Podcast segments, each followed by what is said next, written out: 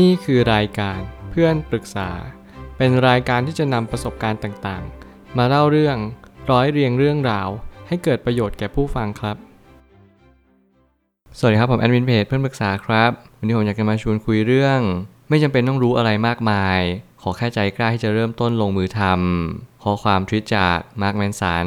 ได้เขียนข้อความไว้ว่า ความคิดที่ว่าต้องเรียนรู้ให้มากกว่านี้ก่อน มักจะเป็นรูปแบบความคิด ที่ยั่วยวนต่อการผัดวันประกันพรุ่ง ให้เริ่มทำตอนนี้ได้เลย ถ้าเราเริ่มทำอะไรตอนนี้ ถ้าเราเริ่มทำอะไรเดี๋ยวนี้ นี่คือสิ่งที่ข้อความทวิตนี้กำลังบอกเราอยู่หรือเปล่า แน่นอนเราทุกคนมีโอกาสติดกับดัก ในการที่เราจะผัดวันประกันพรุ่งไปเรื่อยๆ ในการที่เราจะไม่ได้ใส่ใจว่าวันนี้เป็นวันที่สำคัญที่สุด เวลาที่ดีที่สุดอาจจะเป็นเวลาที่ทำให้เราได้รับรู้ว่า การที่เราไม่ทำอะไรเลย อาจจะเป็นการเสียเวลามากกว่าการที่ทำอะไรสักอย่างหนึ่งแต่มันอาจจะไม่ดีที่สุด แน่นอนคาว่าดีที่สุดในณเวลาหนึ่งเนี่ยมันมีอยู่จริง มันมีเพียงแต่ว่าเราต้องฝึกฝนพยายามบ่มเพาะ เรียนรู้ว่าสิ่งนี้คือสิ่งที่เราควรจะเป็นไปจริง ๆ ถ้าเราเรียนรู้สิ่งเหล่านี้ถ้าเราเข้าใจสิ่งเหล่านี้ เราก็จะสามารถเข้าใจได้ว่า วันนี้เป็นวันที่เราเริ่มต้นชีวิตใหม่ ในการให้เราเริ่มต้นทำอะไรสักอย่างหนึ่ง ชีวิตใหม่เกิดขึ้นในทุกๆวัน วันพรุ่งนี้จะไม่มีอยู่จริง แล้ววันที่ผ่านมาก็อาจจะไม่มีอยู่จริง เพียงแต่ว่าวันนี้เป็นวันที่มีอยู่จริง เราจึงรับรู้ว่า เราควรทำอะไรกับวันนี้ให้มากที่สุด ผมไม่ตั้งคำถามขึ้นมาว่า ความรู้เท่าที่มีก็สามารถเริ่มต้นทำได้เลย เพียงแต่ระหว่างเริ่มทำเราก็ต้องแบ่งเวลาหาความรู้เพิ่มเติมร่วมด้วยเสมอคำถามนี้ผมอาจจะตั้งจากที่ผมเป็นอยู่แล้วในทุกๆวัน ผมเชื่อว่าบางครั้งเนี่ยเราไม่ต้องไปนั่งคุ้นคิดอะไรมากว่า เราจะทำอะไรสักอย่างหนึ่งมันต้องมีเงิน มันต้องมีคน support มันต้องมีทุนหนาสักนิดหนึ่งหรืออะไรก็แล้วแต่ที่เราคิดว่ามันเป็นสิ่งที่ เราจะต้องทำในวันพรุ่งนี้ตลอดไป แต่ถ้าเกิดสมมุติว่าเรามีไอเดียที่เราทำวันนี้เลย อย่างผมผมจะมีทฤษฎีของคำว่า zero invest นั่นหมายความว่าผมจะใช้เงินทุนให้น้อยที่สุด ใช้เงินทุนหลักร้อยหรือหลักพันที่ทำให้เราได้เข้าใจและตระหนักว่า เราไม่จำเป็นต้องทำอะไรที่มันมากมายเกินตัว วันนี้เรายังเป็นเบบีเราก็ทำอย่างเบบีเนี่ยแหละ เราก็ทำแบบเด็กน้อยไปเลย เราไม่จำเป็นต้องไปนั่งคิดมากว่า วันนี้ต้องเติบโตเป็นผู้ใหญ่ ธุรกิจของเราสิ่งที่เราทำ มันต้องมีคนรับรู้ต้องมีคนยอมรับ ผมเชื่อว่าการที่เรามีคนยอมรับก่อนเนี่ยเป็นสิ่งที่ไม่ควรเลย เพราะมันจะไม่ทำให้เราพิสูจน์ตัวเอง การให้เราเจอจุดเดือดที่นานพอ น้อยที่สุดเราก็จะเข้าใจได้ว่า วันนี้เราพยายามมากพอแล้วหรือยัง เพราะการให้เราพยายามมากพอสักหน่อย มันก็เพียงพอให้ทำให้เราทะยานอยากแล้วก็รุดหน้าต่อไปในสิ่งที่ควรจะรุดหน้าต่อไป นั่นก็คือการพัฒนาตัวเองนั่นเอง การผัดวันประกันพรุ่ง จะนำไปซึ่งปัญหาในระยะยาวของชีวิตได้ เช่น ความรู้สึกกลัวต่อการเริ่มต้นใหม่บ่อยๆ เพราะชีวิตไม่เคยเริ่มต้นทำอะไรเลย ไม่ว่าคุณจะอยู่ในความสัมพันธ์ ลงทุนทำธุรกิจ วางแผนทางการเงิน ขอให้คุณทำอย่างนั้นอย่างต่อเนื่อง เพราะว่าถ้าเกิดสมมติคุณหลงลืมการเริ่มต้นใหม่ ชีวิตนั้นก็ขาดการที่เราจะเข้าใจบางสิ่ง เพราะนั่นคือความแห้งเหี่ยวอย่างยิ่ง เพราะนั่นคือความที่เราไม่สามารถตระหนักได้เลยว่า เราควรทำอย่างไรในณเวลาหนึ่ง นี่อาจจะเป็นสิ่งที่สำคัญมากๆ มากกว่าการที่เราทำมันได้ดี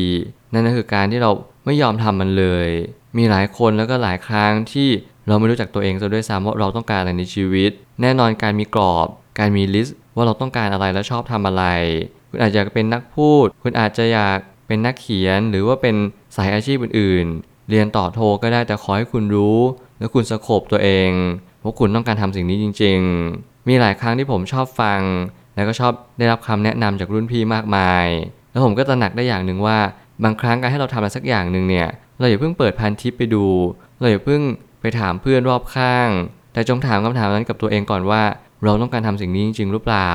เรารู้ไหมว่าสิ่งที่เราทำได้เลยเนี่ยก็คือ วันนี้เราสามารถจะตั้งคำถามและแสวงหาคำตอบได้เลย เราไม่จำเป็นต้องไปรอใคร ไม่จำเป็นต้องไปรอเลิกงามยามดี สิ่งใดก็ตามแต่ในชีวิตที่มันเกิดขึ้นกับเรา ไม่ว่าทั้งดีและไม่ดีล้วนแต่ส่งผลต่อชีวิตมวลรวมทั้งหมดเลย และนี่ความเป็นจริงอย่างยิ่งที่ทำให้เราได้เรียนรู้ว่า ในท้ายที่สุดเราจะมีชีวิตที่ดีขึ้นได้ ก็เนื่องด้วยมาจากชีวิตของตัวเราเอง มันไม่ใช่เกิดจากเทวดาเทพ หรือสิ่งใดสิ่งหนึ่งที่โดนบันดาลให้ชีวิตของเราดีขึ้นและนี่คือสิ่งแรกที่เราควรจะรับรู้ก่อน นั่นก็คืออย่าผัดวันประกันพรุ่งอีก เริ่มทำทันทีเลย วันนี้เป็นวันแรกที่เราจะได้ตระหนักว่า เราสามารถทำอะไรก็ได้ตามใจชอบ เราคือคนที่กำหนดอนาคตด้วยตัวของเราเอง ดยความคิดคำพูดและการกระทำสามสิ่งนี้ผมเชื่อว่าถ้าเกิดสมมติเราเรียนรู้และเข้าใจว่าสิ่งนี้ควรจะเกิดขึ้น นั่นก็เพราะว่าเรารู้ว่าสิ่งนี้มันต้องเกิดขึ้นอย่างแน่นอน นั่นหมายความว่าถ้าเกิดสมมติเรารู้ว่าผลลัพธ์จะเป็นอย่างไร มีหรอที่เราจะไม่ทำหลายครั้งเราไม่มั่นคงต่อเหตุและผล และหลายครั้งเราก็มักจะไม่เข้าใจและตระหนักจริง ๆ ว่าโลกใบนี้ขับเคลื่อนด้วยวิถีทางใด ถ้าเกิดสมมติเราทำตามใจตัวเอง โดยไม่มีหลักเหตุและผล นั่นหมายความว่าเราทำตามอารมณ์ ชีวิตก็ย่อมเป็นค่ามวลรวมของอารมณ์ที่เรามีในแต่ละวัน แน่นอนหลาย ๆ คนสามารถทำสิ่งใดสิ่งหนึ่งได้อย่างสมูทและราบรื่น นั่นก็ไม่ได้หมายความว่าพื้นเพเขาเป็นคนอย่างนั้นจริง ๆ เพียงแต่ว่าเขาสามารถควบคุมตัวเองได้ และเขาสามารถเรียนรู้ได้ว่า สิ่งใดที่ตามมาจากสิ่งที่เขาทำในวันนี้ อย่าพยายามทำตามอารมณ์ตัวเองทุก ๆ อย่าง เพียงแต่ว่าต้องเล่นแร่แปรธาตุเพียงแต่ว่าต้องสังเกตตัวเองให้เยอะ ๆ อย่าเพิ่งไปสังเกตคนอื่นว่าเขาเป็นคนยังไงบางคนบอกว่าโอ้โหทำไมแกทำง่ายจังเลย แต่ในความเป็นจริงคือเขาฝึกฝนมานานมากแล้ว เขาเลยทำสิ่งนั้นง่าย แต่ถ้าเกิดสมมติเราไม่เคยฝึกฝนอะไรเลยแล้วเราก็ไปมอง ไปเปรียบเทียบไปงัดทุกสิ่งทุกอย่างให้เราไม่เข้าใจสิ่งใดสิ่งหนึ่ง นั่นก็หมายความว่าเราจะไม่สามารถเรียนรู้ได้เลยว่า วันนี้เราควรทำอะไรในชีวิตต่อไป วันนี้เป็นวันที่เราควรจะเริ่มต้นทำบางสิ่ง ไม่ว่าจะเป็นการเริ่มต้นปลูกต้นไม้ ไม่ว่าจะเป็นการเริ่มต้นช่วยสังคม การเริ่มต้นดูแลจิตใจและร่างกายของตัวเอง รวมถึงการนึกถึงผู้อื่นอยู่สม่ำเสมอเพียงแต่ว่าเราต้องมีความพอดี ทุกอย่างต้องสมดุลและชีวิตก็จะพอดีตามไป อย่าให้ความคาดหวังต่อตนเอง มีผลต่อการตัดสินใจลงมือทำอะไรสักอย่างหนึ่งและอย่ากลัวว่าสิ่งที่ทำไปมันยังไม่ดีพอ แน่นอนว่าทุกสิ่งย่อมไม่ดีพอ จึงรู้ว่าควรแก้ไขอย่างไร ผมเชื่อว่าการตัดช้อย ผมเชื่อว่าการที่เรารู้ว่าสิ่งนี้ควรแก้ไขอย่างไร นั่นอาจจะหมายความว่าสิ่งนั้นกำลังดีขึ้นเรื่อยๆหรือเปล่า ยิ่งเรารู้ยิ่งเราเข้าใจ มันก็ยิ่งทำให้เราตระหนักว่า สิ่งนี้ควรจะปรับปรุงไปทิศทางใด แน่นอนเหมือนคนเราคนหนึ่ง เราคบหากับแฟนเราเราไม่มีทางรู้ด้วยซ้ำว่าแฟนเราเป็นคนแบบนี้ทั้งหมดหรือเปล่าที่สำคัญกว่านั้นเราก็ไม่รู้ด้วยซ้ำว่าชีวิตที่เราทำต่อไปนั้น มันจะส่งผลทำให้เรามีความคิดเป็นเช่นไร เพียงแต่วันนี้เราทำหน้าที่ของตัวเราเอง เพียงวันนี้มันทำให้เราเข้าใจว่าเราทำดีที่สุดแล้วกับณเวลานี้และเราก็ทำดีที่สุดแล้วในจุดจุดหนึ่งของชีวิตเรา เราจะไม่กลด่าไม่โทษสิ่งใดสิ่งหนึ่ง รวมถึงไม่โทษตัวเองให้มันหนักหนา จนเกินพอดีแต่เราจะอบกอดตัวเองมากขึ้น เราจะรู้ว่าการคาดหวังมากๆ มันไม่ช่วยทำให้เราเนี่ยดึงตัวเองไปจุดที่ดีขึ้น การให้เราไม่ดีบางครั้งมันทำให้เรารู้ การให้เราแย่มันทำให้เราเข้าใจ แล้วเวลาให้เราผิดพลาดทุกๆ ครั้ง มันทำให้เราล้มมากขึ้นเรื่อยๆ no pain no gain ถ้าเราไม่เจ็บเราก็ไม่ได้รับ สิ่งนี้เป็นสิ่งที่ผมเน้นย้ำตัวเองอยู่เสมอมา นั่นก็คือทุกครั้ง ถ้าคุณอยากจะเล่นเวทกล้ามเนื้อคุณต้องฉีก และกล้ามเนื้อคุณต้องรับแรง ในสิ่งที่คุณยกน้ำหนักเนี่ยได้นานพอสมควร นี่คือหน้าที่ของคุณนี่คือภารกิจของคุณ ถ้าคุณไม่สามารถที่จะทำแบบนี้ได้วันหนึ่งคุณก็ย่อมเสียราบกับปัญหาชีวิตทุก ๆ อย่าง ที่มันถาโถมเข้ามาอยังชีวิตของคุณ จงเรียนรู้ให้เร็ว จงเรียนรู้ให้ไว เข้าใจมันอย่างถ่องแท้ เพราะทุกปัญหานั้นเหมือนกัน นั่นก็คือแก้ที่เหตุ และผลก็จะตามมาเอง สุดท้ายนี้เริ่มต้นทำอะไรสักอย่างหนึ่ง กรอบให้แคบมากที่สุดเท่าที่ทำได้ ชีวิตจะต้องไปข้างหน้า นั่นหมายความว่าลองคุ้นคิดหาทางออกให้ชีวิตดีขึ้น ศิลปะในการใช้ชีวิตที่ดี ต้องประกอบไปด้วยสิ่งใด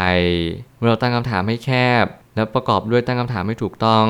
เราจะพบเจอสิ่งมหัศจรรย์อย่างหนึ่งนั่นก็คือคำตอบมันเริ่มปรากฏมากขึ้น ความชัดเจนของคำตอบนั่นก็ขึ้นอยู่กับความชัดเจนของการที่คุณตั้งคำถาม ยิ่งคุณมีคำถามปลายเปิด มันก็ยิ่งมีคำตอบที่ไกลมากยิ่งขึ้น แต่แน่นอนมันทำให้คุณ สามารถระบุได้ชัดมากขึ้นว่า วันนี้คุณต้องการอะไรจริง ๆ บางครั้งการที่เราถามคำถามปลายปิด เช่นใช่หรือไม่อาจจะยังไม่เพียงพอให้เราได้ตระหนักรู้ว่า วันนี้เราต้องการทำสิ่งนี้จริง ๆ หรือเปล่า ขอแค่เพียงชีวิตต้องเดินต่อไป พยายามเรียนรู้เข้าใจ อย่าลืมไม่จะหาความรู้เพิ่มเติม ทุกๆ ข้อมูลทุกๆ ความคิดเห็น มันส่งผลทำให้ข้อมูลในความคิดของเราเปลี่ยนแปลงไป บางทีความคิดเราก็มีสิ่งที่ผิด บางทีความคิดเราก็มีสิ่งที่ถูก บางทีความคิดเราอาจจะไม่มีผิดไม่มีถูก เพียงแต่ว่ามันอาจจะกรอบให้แคบมากขึ้น ตรงประเด็นมากขึ้น สิ่งนี้อาจจะเป็นสาระสำคัญมากกว่าในการศึกษาหาความรู้ว่าทุกอย่างบนโลกขับเคลื่อนด้วยข้อมูล ด้วยข้อเท็จจริง อย่าพยายามใช้ความเชื่อความศรัทธา เพียงแต่ว่าใช้ความเชื่อหรือความศรัทธาเนี่ยเป็นแรงผลักดันเท่านั้นเอง